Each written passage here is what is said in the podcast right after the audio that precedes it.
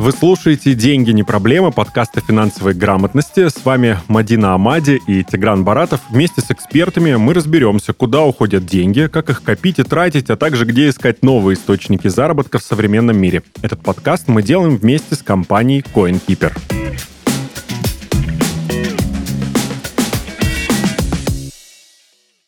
Сегодня наш гость по совместительству эксперт – это Гусейн Иманов, международный предприниматель, экс-топ-менеджер компании Vestel и спикер МГИМО.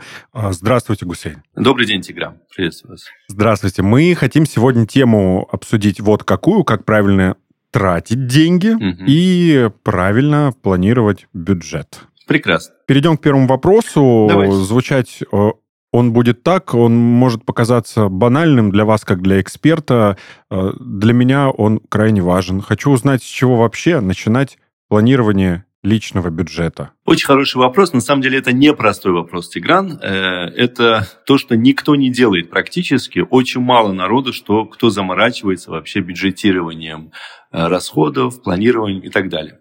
Расскажу, как это сделал я 2010 году. Это меня никто не учил, просто денег было мало, амбиций было много, а хотелось э, хорошо э, жить в достатке. Ну, достаточно интересно, да, как это сделать. Во-первых, я взял в экселевской таблице и расписал, как я хочу жить.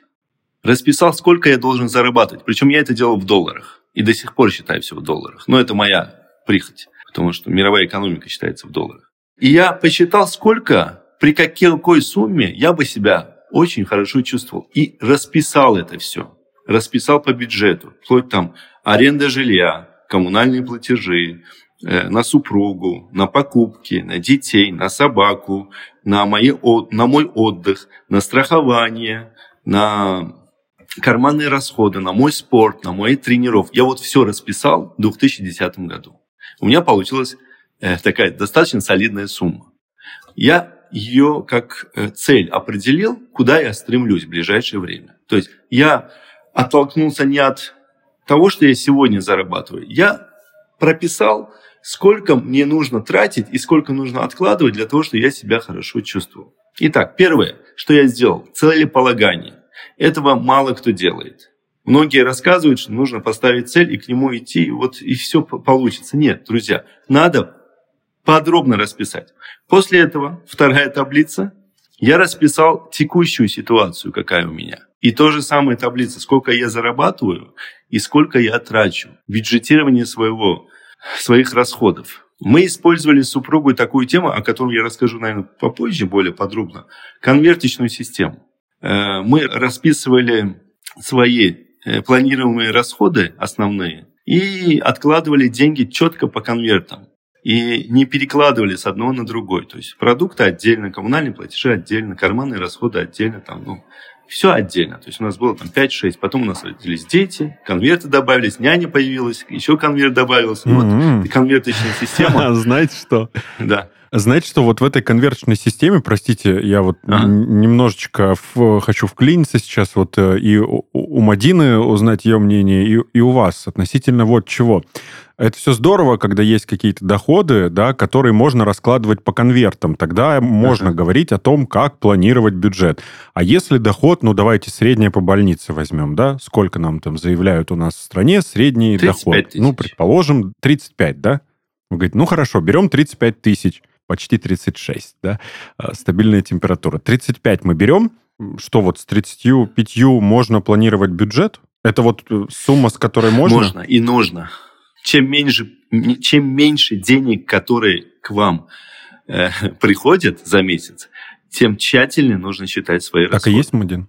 Потому что с этих денег нужно откладывать.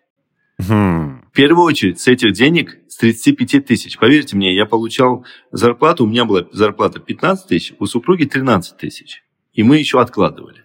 Но это вы те люди, про которых пишут э, в социальных сетях, что у них зарплата 25, и они купили машину, вторую квартиру, и я, ну, я это сейчас как бы не в качестве, да, что я там шучу над вами, но в качестве того, что э, это магия какая-то.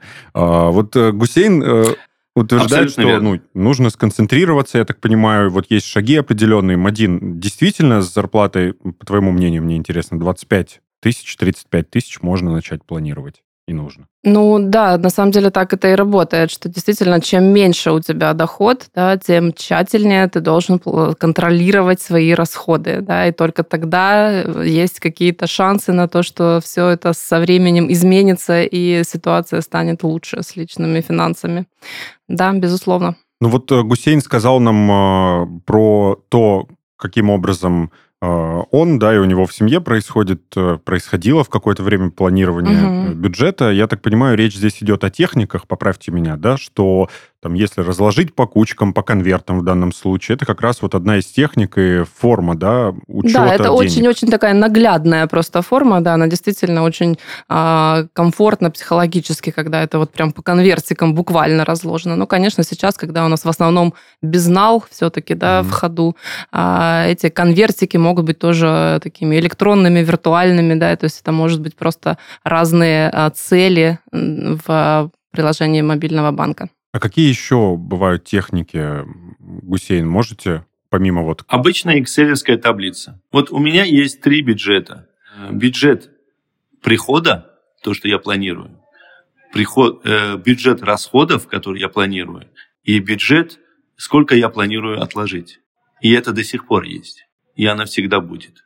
Только так ты планируешь и видишь, трезво оцениваешь mm-hmm. текущую ситуацию. Еще я хотел бы вот э, поддержать Мадину и сказать, ну, не знаю, как она думает, как только ты начинаешь копить деньги, откладывать деньги, и это не просто бла-бла-бла. Я человек, который 16 э, лет уехал в Турцию на заработки, да, а теперь у меня есть в собственности офис Москва-Сити.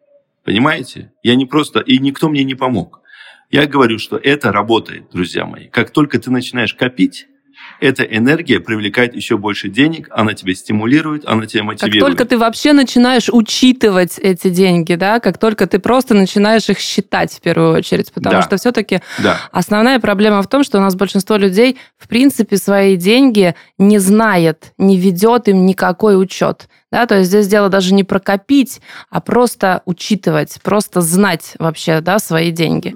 Да, и откладывать тоже. Да, с первое, с чем сталкиваешься, да, когда ты начинаешь с кем-то работать, что человек просто вообще на самом деле вот не знает, а, кто-то до там до сотен, кто-то до тысяч, кто-то до, даже до десятков тысяч рублей не в курсе о движении э, денег в своих э, в своем личном бюджете, да? Вот, сколько пришло, Тигран, ушло. скажите, сколько у вас сейчас в кошельке наличных денег? Ой, наличных у меня в кошельке сейчас, я точно знаю, потому что вчера буквально вел пересчет, заплатить сантехнику, значит, э, еще отложил на покупки сегодня. У меня наличных 3250 рублей, представьте.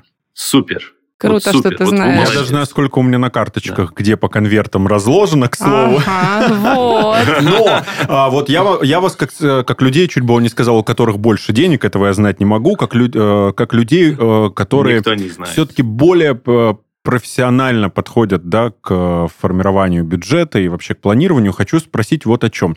Э, очень здорово мы говорим о том, что нужно считать, можно по-разному это делать, тогда мы начинаем понимать личный опыт. Я в течение трех месяцев вел таблицу в Excel, которую я начал вести после того, как э, нашел, там, мне посоветовали на Ютубе, значит, одного молодого человека, который занимается финансами, он рассказал, как считать свой бюджет.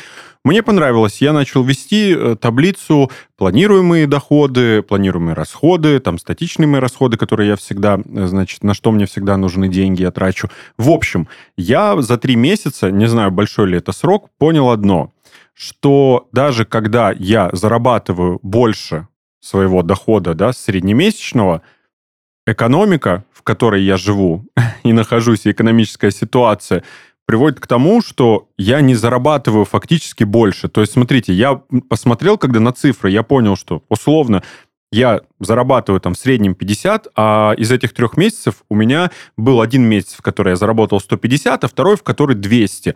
Но у меня денег больше не стало, потому что э, там э, Почему, кстати, их не стало больше, я подумал? Потому что я заплатил туда, заплатил сюда на статичные какие-то штуки. Отложить у меня ничего не получилось, потому что были там на непредвиденные расходы заложено там условно э, вот столько, а непредвиденных расходов оказалось больше.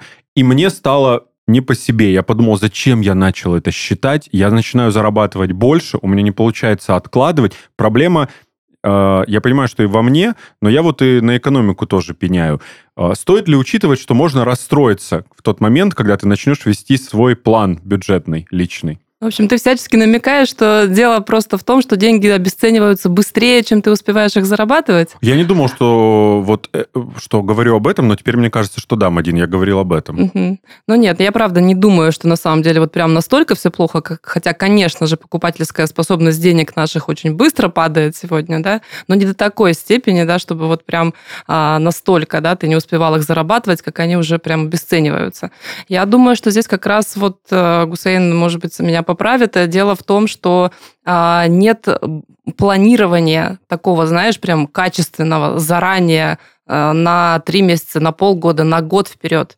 Да, вот когда настолько бюджет распланирован, тогда вот этих ситуаций, как правило, не возникает. Ну, либо если они возникают, ну, это какие-то прям вот настоящие форс-мажоры, да, но они все-таки с нами не так уж часто происходят хотя сегодняшняя реальность с нами могла бы поспорить. А, вот, поэтому, да, я думаю, что здесь вопрос именно долгосрочного планирования. Я не умею правильно тратить деньги, получается, так? Угу. Скорее всего, Гусейн, что думаете? А, во-первых, это финансовая подушка, да, без финансовой подушки вообще жить нельзя, потому что непредвиденные обстоятельства, чем дольше у тебя нет финансовой подушки, тем чаще будут происходить Э, непредвиденные расходы. Это, знаете, как закон подлости, когда у тебя только при... закурил сигарету, сразу маш... автобус подъезжает. Это всегда так, угу. я не знаю.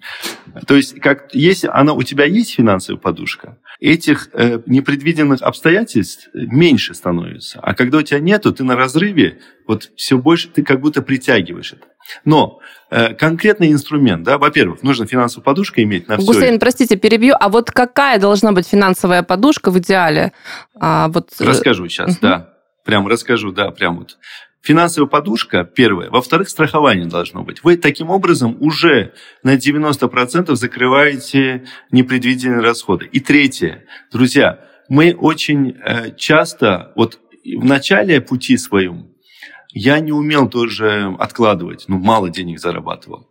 Но почему-то я начал сначала откладывать, а потом тратить. И вот этот приоритет, если вы ведете свою жизнь, увидите, как она поменяется. Во-первых, что нужно сделать? Финансовую подушку создать. Что такое финансовая подушка? Во-первых, финансовая подушка должна быть в трех валютах, как минимум. Об этом я говорил еще в своем инстаграме 23 августа, да, вот как это не из-за того, что вот сейчас я такой умный, да, нет что вот сейчас понятно, что с долларом, что евро, я рассказываю то, что и так очевидно. Нет, я об этом говорил всегда. И у меня всегда она была. Финансовая подушка 33% в рублях, 33% в евро, 33% в долларах.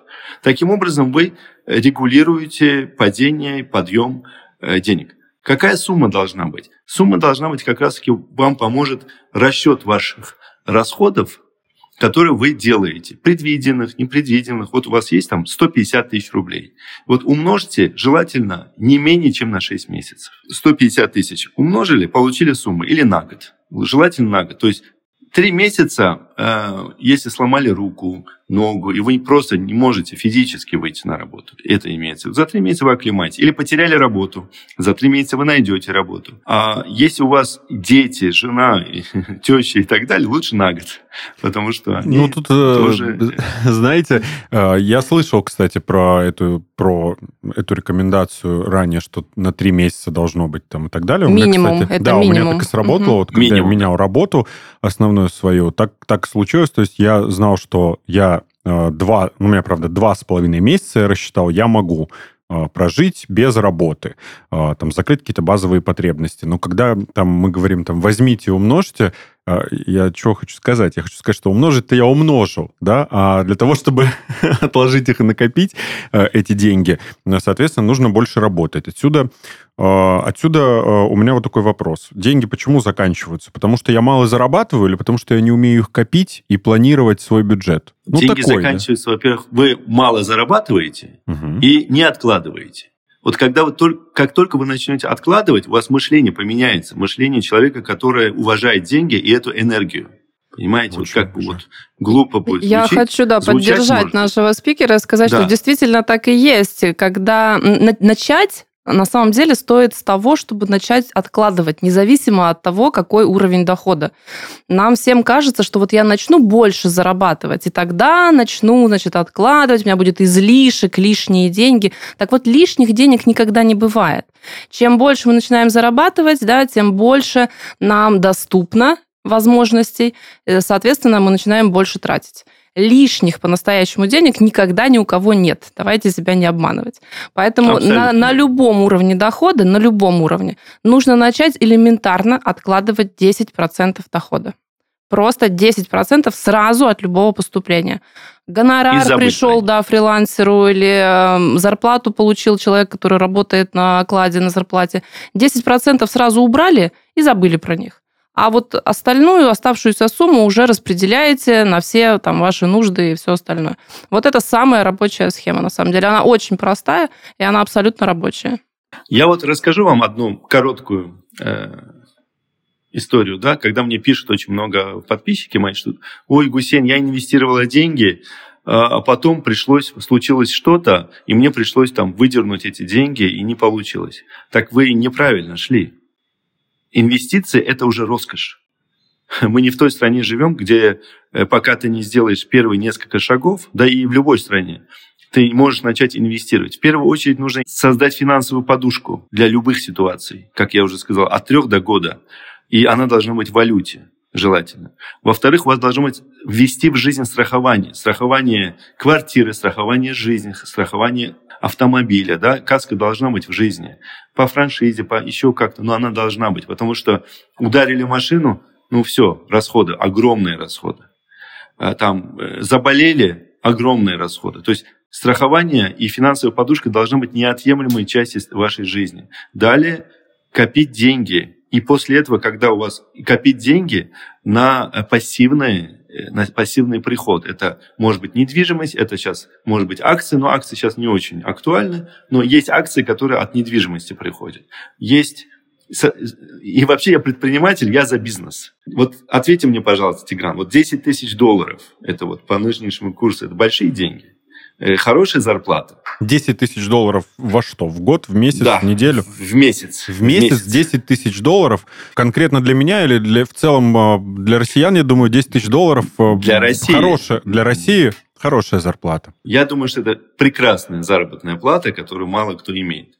А что такое миллион двести для бизнеса? Ой, это, ну, это прям очень маленький такой бизнес. Да.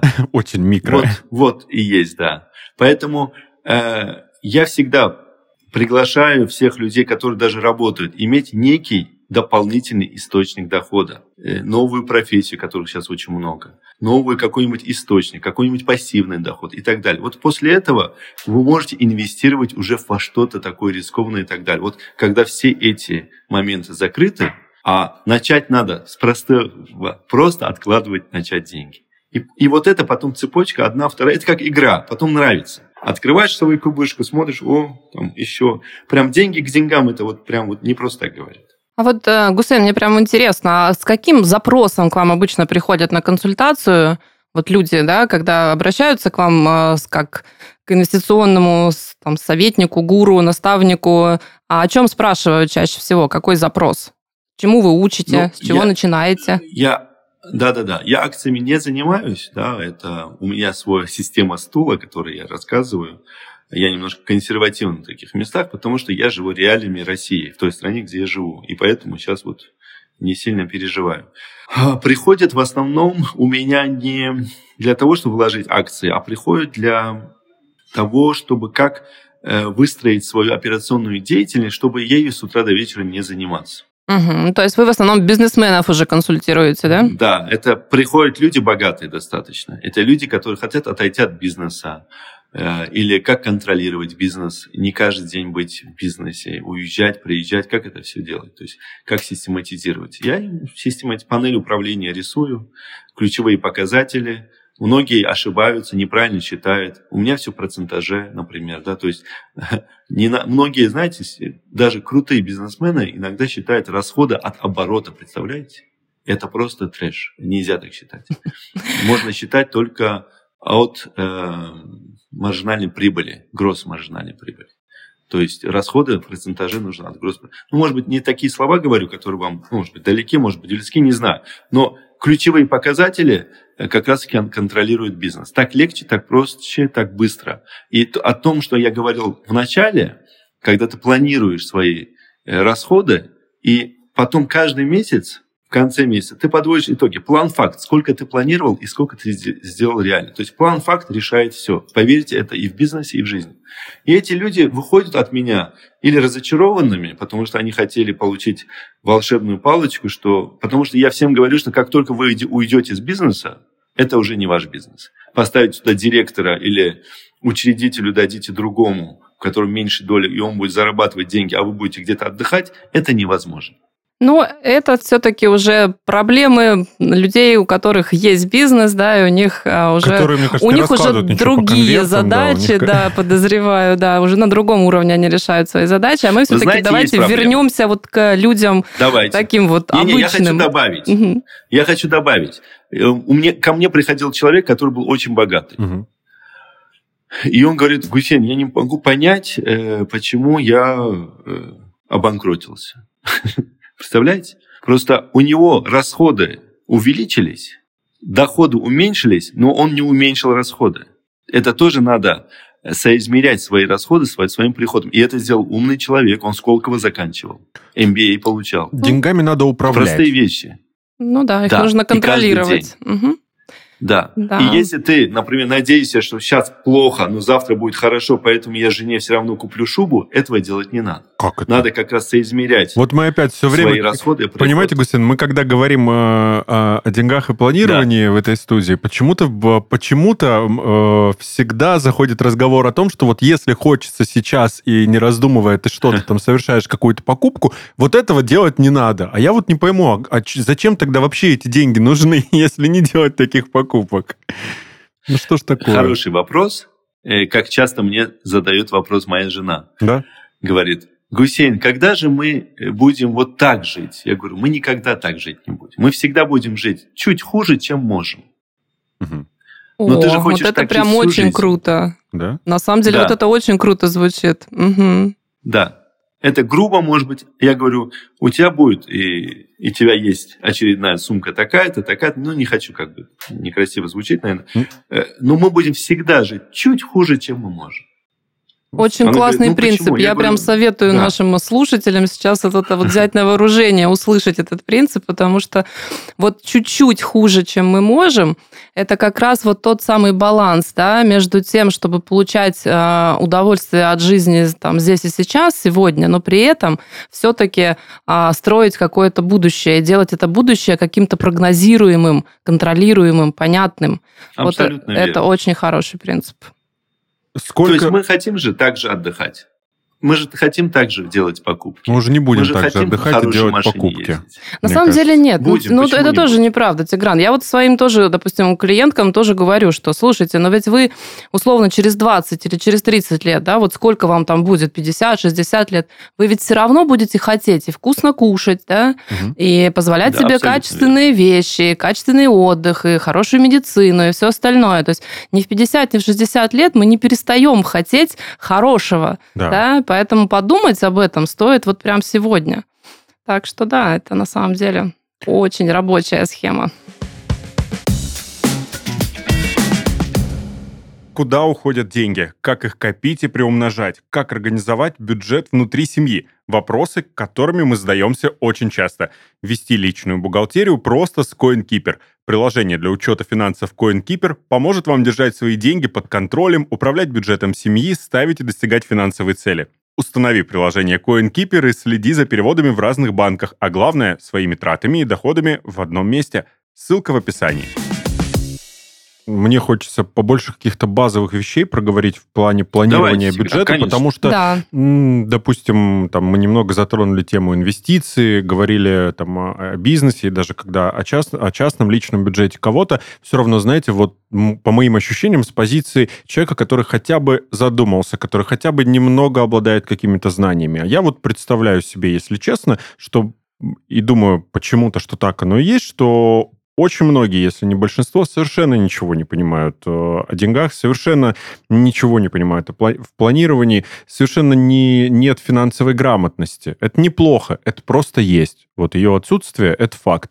А с чем это связано? Можно долго рассуждать, но вот факт есть факт. Вот как, знаете, от зарплаты Смотрите, до зарплаты. Вот в этом смысле. Согласна, так и есть. Да. И в связи с этим вопрос э, у меня возник э, по поводу планирования. Вот если я, э, сейчас послушав нас, там, да, вот я слушатель, я послушал, я, значит, по попробую начать. Мне все-таки с чего начать? Я, я, честно говоря, уже немножко забыл. Ну вот да, вот давайте прям буквально. Вот то есть что сделать человеку, который решил таки попробовать э, контролировать свой бюджет? Да. да? Шаг Там. номер раз – Раз, э, шаг номер раз. Осознать, что ты хочешь больше зарабатывать, иметь mm-hmm. финансовую подушку, иметь э, какую-то защиту перед предвид... непредвиденными обстоятельствами и вообще хочешь хорошо жить. То есть определить, осознать это, это первый шаг. Второе – это поставить свою цель, куда ты хочешь двигаться, причем кон- конкретную цель, да, какую-то, Гусейн, прям в цифрах. Ну, то, то есть да. цель должна быть не, не абстрактной, ну, ну, вроде как я хочу хорошо жить, да, да, а прям конкретной в цифрах. Что это для тебя конкретно обозначает, да, то есть какая да, должна да. быть цифра, чтобы ты чувствовал себя хорошо, и на что эта цифра тебе нужна. Угу.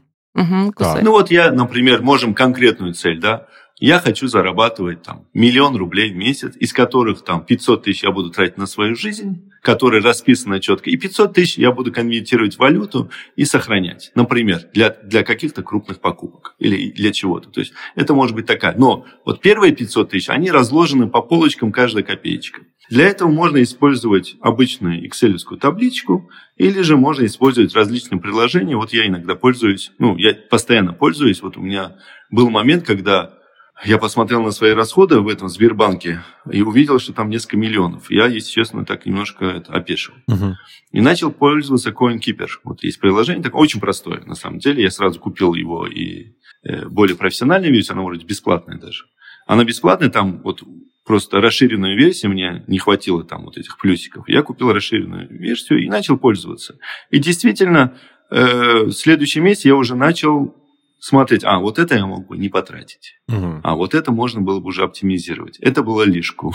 можно было бы и не столько тратить, да, то есть там вот лишний был расход. Гусейн, а скажите, а вот если, если человек вот никогда вообще с этим не сталкивался, вот он решил прям завести себе эту табличку, я не знаю, там в, а, в, в приложении, там в Excel или просто, не знаю, в тетрадочке по старинке, да, то какие графы вот он должен, какие столбики он должен себе там а, расписать? Ну, как, это как и в бизнесе, на самом деле. Постоянные расходы и переменные расходы. Угу. Постоянные расходы – это те, без которых ты жить не можешь. Это продукты, это коммунальные услуги, это или аренда квартиры, это транспорт или бензин, там, я не знаю, если дети, есть питание детей, одежда детей и так далее. И вот, вот самое необходимое, без которых не, не, ну, точно нельзя. Или там связь оплатить, да, там какие-то. А, поход в ресторан. Вот, я хотел это сказать, а как же там какая-нибудь булочка, булочки с изюмом? Я очень люблю, не могу я себе в них отказывать. Да, ну, я, кр- кроме шуток, серьезно, ну, то есть какая-то, можно, да, добавить какую-то графу, там, расходы? Нет, вот. если это, это постоянные расходы. Постоянные расходы, если да. Даже, там, да, постоянные, да хоть презервативы, если они постоянные. То есть ну, можно вносить в эту графу. То есть без разницы. А угу. что тогда в переменные есть, расходы пойдет? Переменные это как раз-таки вот, э, я не знаю, пивко купить, например, если это там какое-то, там э, выезд на природу, там угу. лишние расходы, лишняя одежда, там иногда бывает мы покупаем какие-то люксовые. Понимаете, э, в основном наш бюджет две вещи сбивает. Во-первых, это непредвиденные расходы, там да подарки но, новоявленным друзьям, там, на день рождения пригласили, например, или на свадьбу пригласили, а ты не планировал. Это вот такие расходы, да, или там Поход к стоматологу. Машин, машина сломалась, угу. да, да, зуб заболел, доктор и так далее. Для этого есть финансовая подушка, опять же. Мы из этой кубышки берем, которую потом пополняем. Поэтому это немножко, ну, сбивает тебя, делает тебе там, или влюбился там, цветы дополнительно там, или девушка влюбилась, пошла стрижку сделала дополнительную, которую не надо было делать. Да, вот какие-то такие вот резкие движения. Я просто не хочу о негативном говорить, не люблю притягивать так, такое. Так, а, ну а да, позитивные, позитивные, вещах, позитивные непредвиденные траты разного рода могут да, случаться. Да, да, и да. второе еще да. что-то есть, получается, да? Вы, и эмоциональные покупки. Да. Ага. Эмоциональные покупки на поводу своих каких-то неконтролируемых желаний и на поводу друзей. Друг купил, я тоже хочу. Угу. Там подружка купила сумку, я тоже хочу. Или пришли в магазин в ЦУМ или куда-нибудь еще, там вот есть же такие э, вещи, как эмоциональная покупка. Жвачка, например. Это эмоциональная покупка. Там, какая, какие... Я, а жвачки, конечно, можно не экономить. Но вот какие-то мелкие вещи, которые достаточно дорогие, и ты не планировал. И я не говорю, что не надо покупать. Э, я советую всегда отложить на 10 минут. Через 10 минут действительно ты хочешь, и твое животное говорит, я это хочу, покупайте. Потому что удовлетворять и создавать некие триггеры в жизни тоже нужно. Потому что от этих триггеров зависит твоя успешность. Ты говоришь, я сделал это, это, это, обладаю часами Rolex, например, да, у кого-то есть триггер такой там, у меня есть машина любая.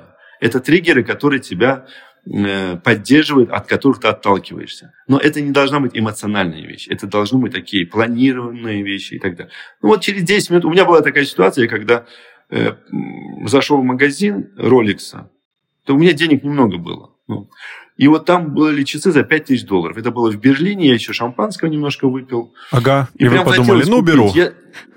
Да, и я все карточки, кредитные, не... вот тебе это надо. Rolex не покупается на последние деньги, еще и кредитные.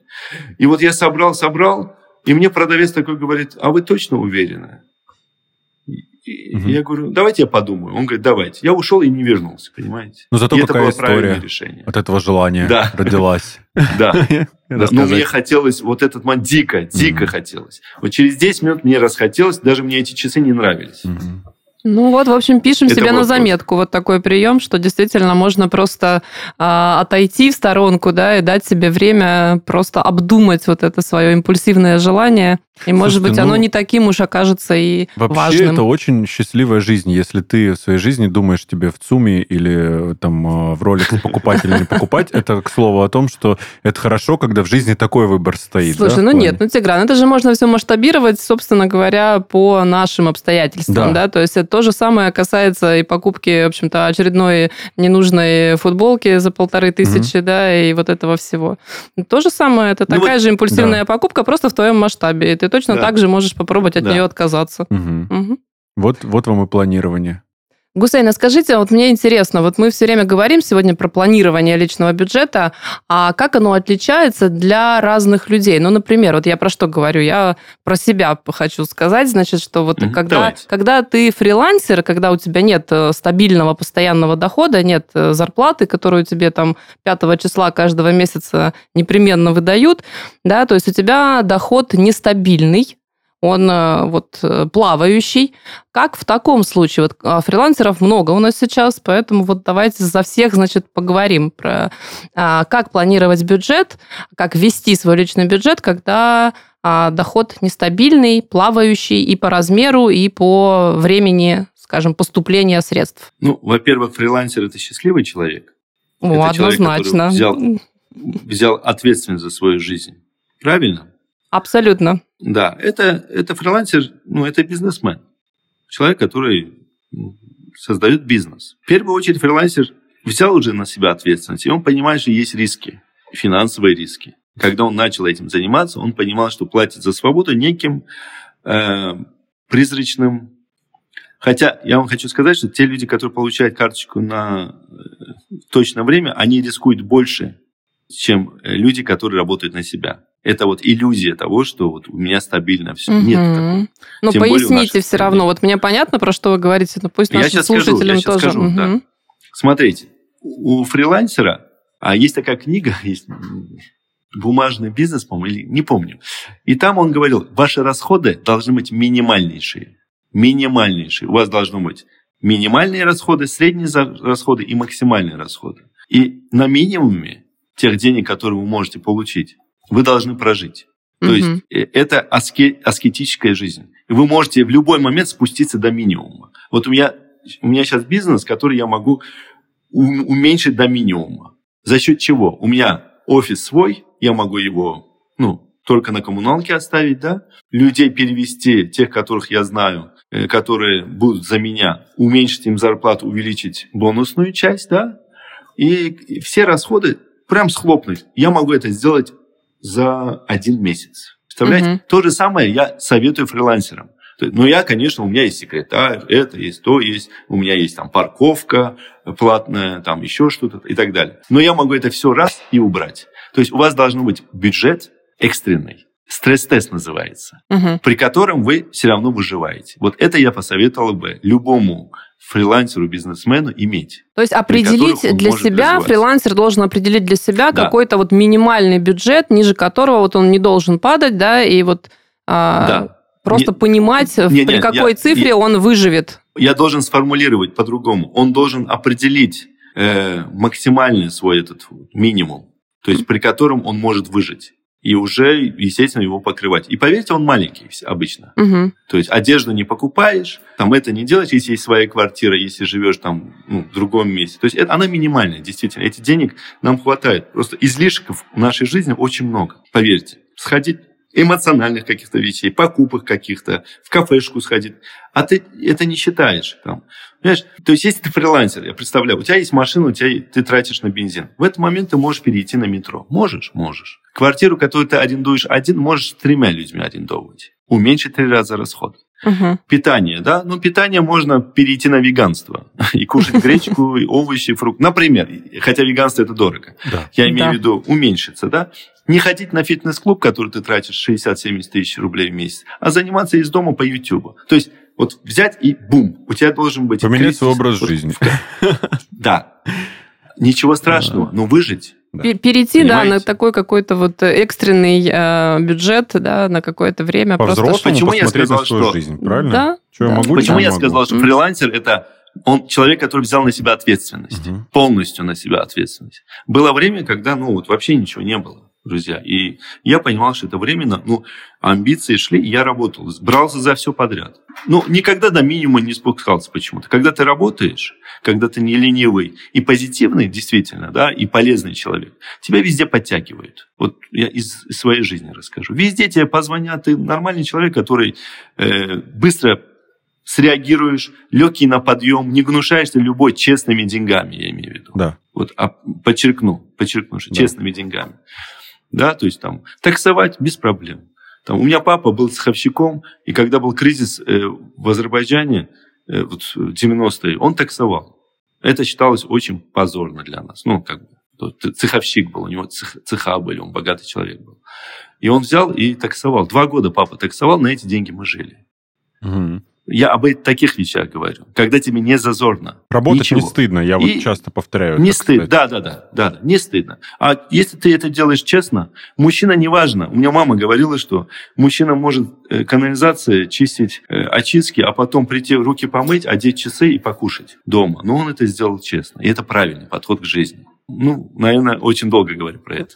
Да, это, это, это уже, знаете, мы так э, из плоскости планирования бюджета перешли к таким э, вещам, которые, в принципе, тоже имеют место быть, да, и каждый там определяет для себя, где та самая грань, когда он может с чем-то поступиться, а у кого-то вообще границ никаких нет, да, в плане там решения, сколько у меня будет работ, э, каких и так далее. И вот в контексте в контексте вот тех самых навыков, ограничений и, не знаю, широты сознания, я хотел спросить в целом, можно э, сказать, что э, у россиян, да, вот у нас, у жителей э, Российской Федерации, живущих на определенной территории, э, у нас какой, какой-то свой особый подход к, к деньгам, к, к бюджету вообще в целом, да, к этой теме. И он, допустим, отличается чем-то от подхода французов, немцев, жителей Соединенных Штатов Америки, или не стоит так делить и говорить, что, да, вот в России люди, например, не умеют ничего копить, в отличие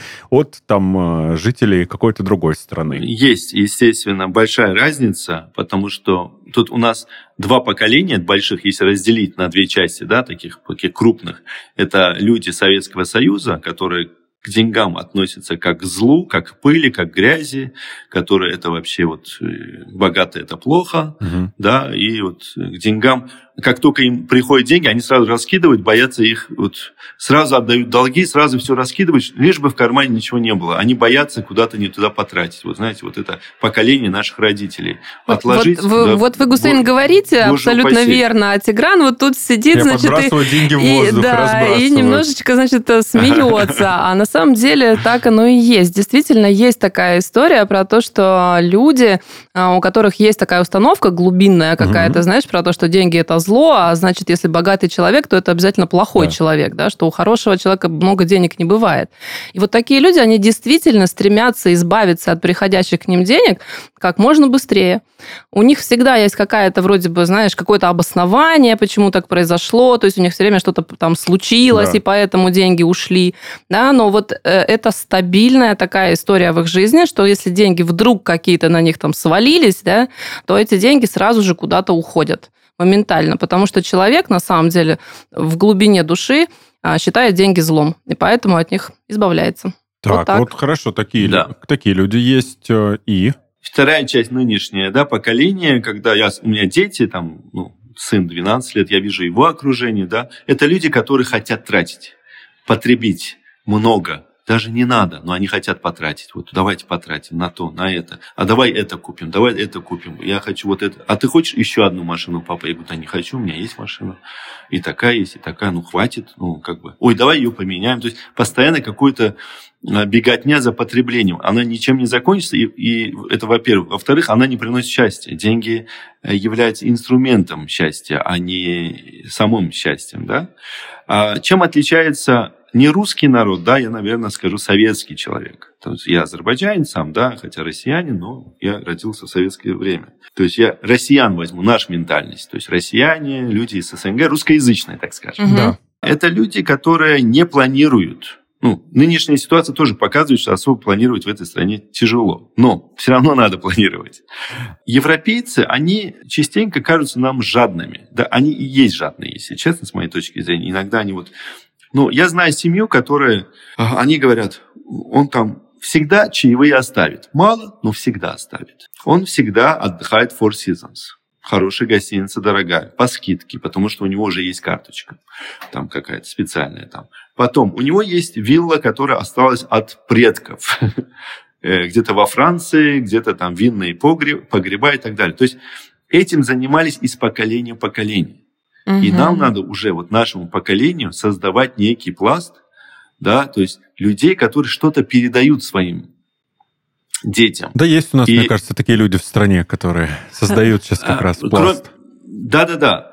Кроме того, что передавать им какие-то имущества, передавать им вот это воспитание – не тратить все, откладывать, правильно э, планировать свои денежные средства и жить в достатке всю свою жизнь, а не только какое-то э, короткое время. И, к сожалению, советские люди, вот мы, я, ну, я не знаю, там, э, я, да, например, я много вижу своих друзей, знакомых, которые какой-то период жизни живут классно, а потом бедствуют. И вот сначала они бедствовали, потом жили, поймали какую-то там птицу счастья, и в это время не откладывали. А потом опять ушли туда же вниз и опять бедствуют. И, в принципе, и бедствовать в молодости и бедствовать после 45 – это разные две вещи, и это очень неприятно. Ведь Коч, э, миллиардер, э, человек, который создал группу компаний Коч, одна из самых крутых в Турции, говорил, э, всегда откладывайте, потому что родник не всегда бьет ключом. Эти слова въелись в мою, мою голову с детства. Э, то есть, когда бьет ключом, прям вот когда много идет, надо максимально откладывать. А этот период у любого человека бывает. Вот я вот так вам скажу. А у вас был уже? Или ну, Или... да я, мне хочу как-то завершить наш... Э, Или он прямо сейчас, да? Я могу сказать, у меня еще такого не было. Э, ну, значит, периода, все впереди. Когда вот прям било ключом. Значит, все впереди, Смотрите, Тигран. прикладывая Тигран. усилия, как-то, мне кажется, стараюсь. А знаете, когда это появится? Когда? Вот э, я ответил себе на вопрос, ага. когда мне было страшно.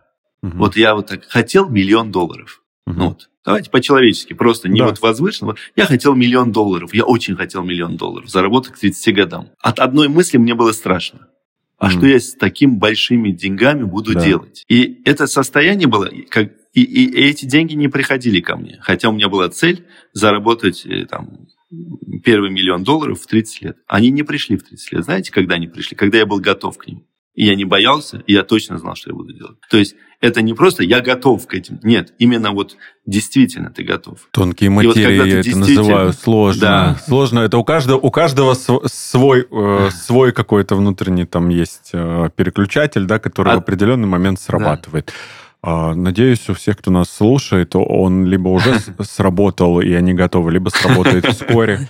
Сейчас это очень нужно.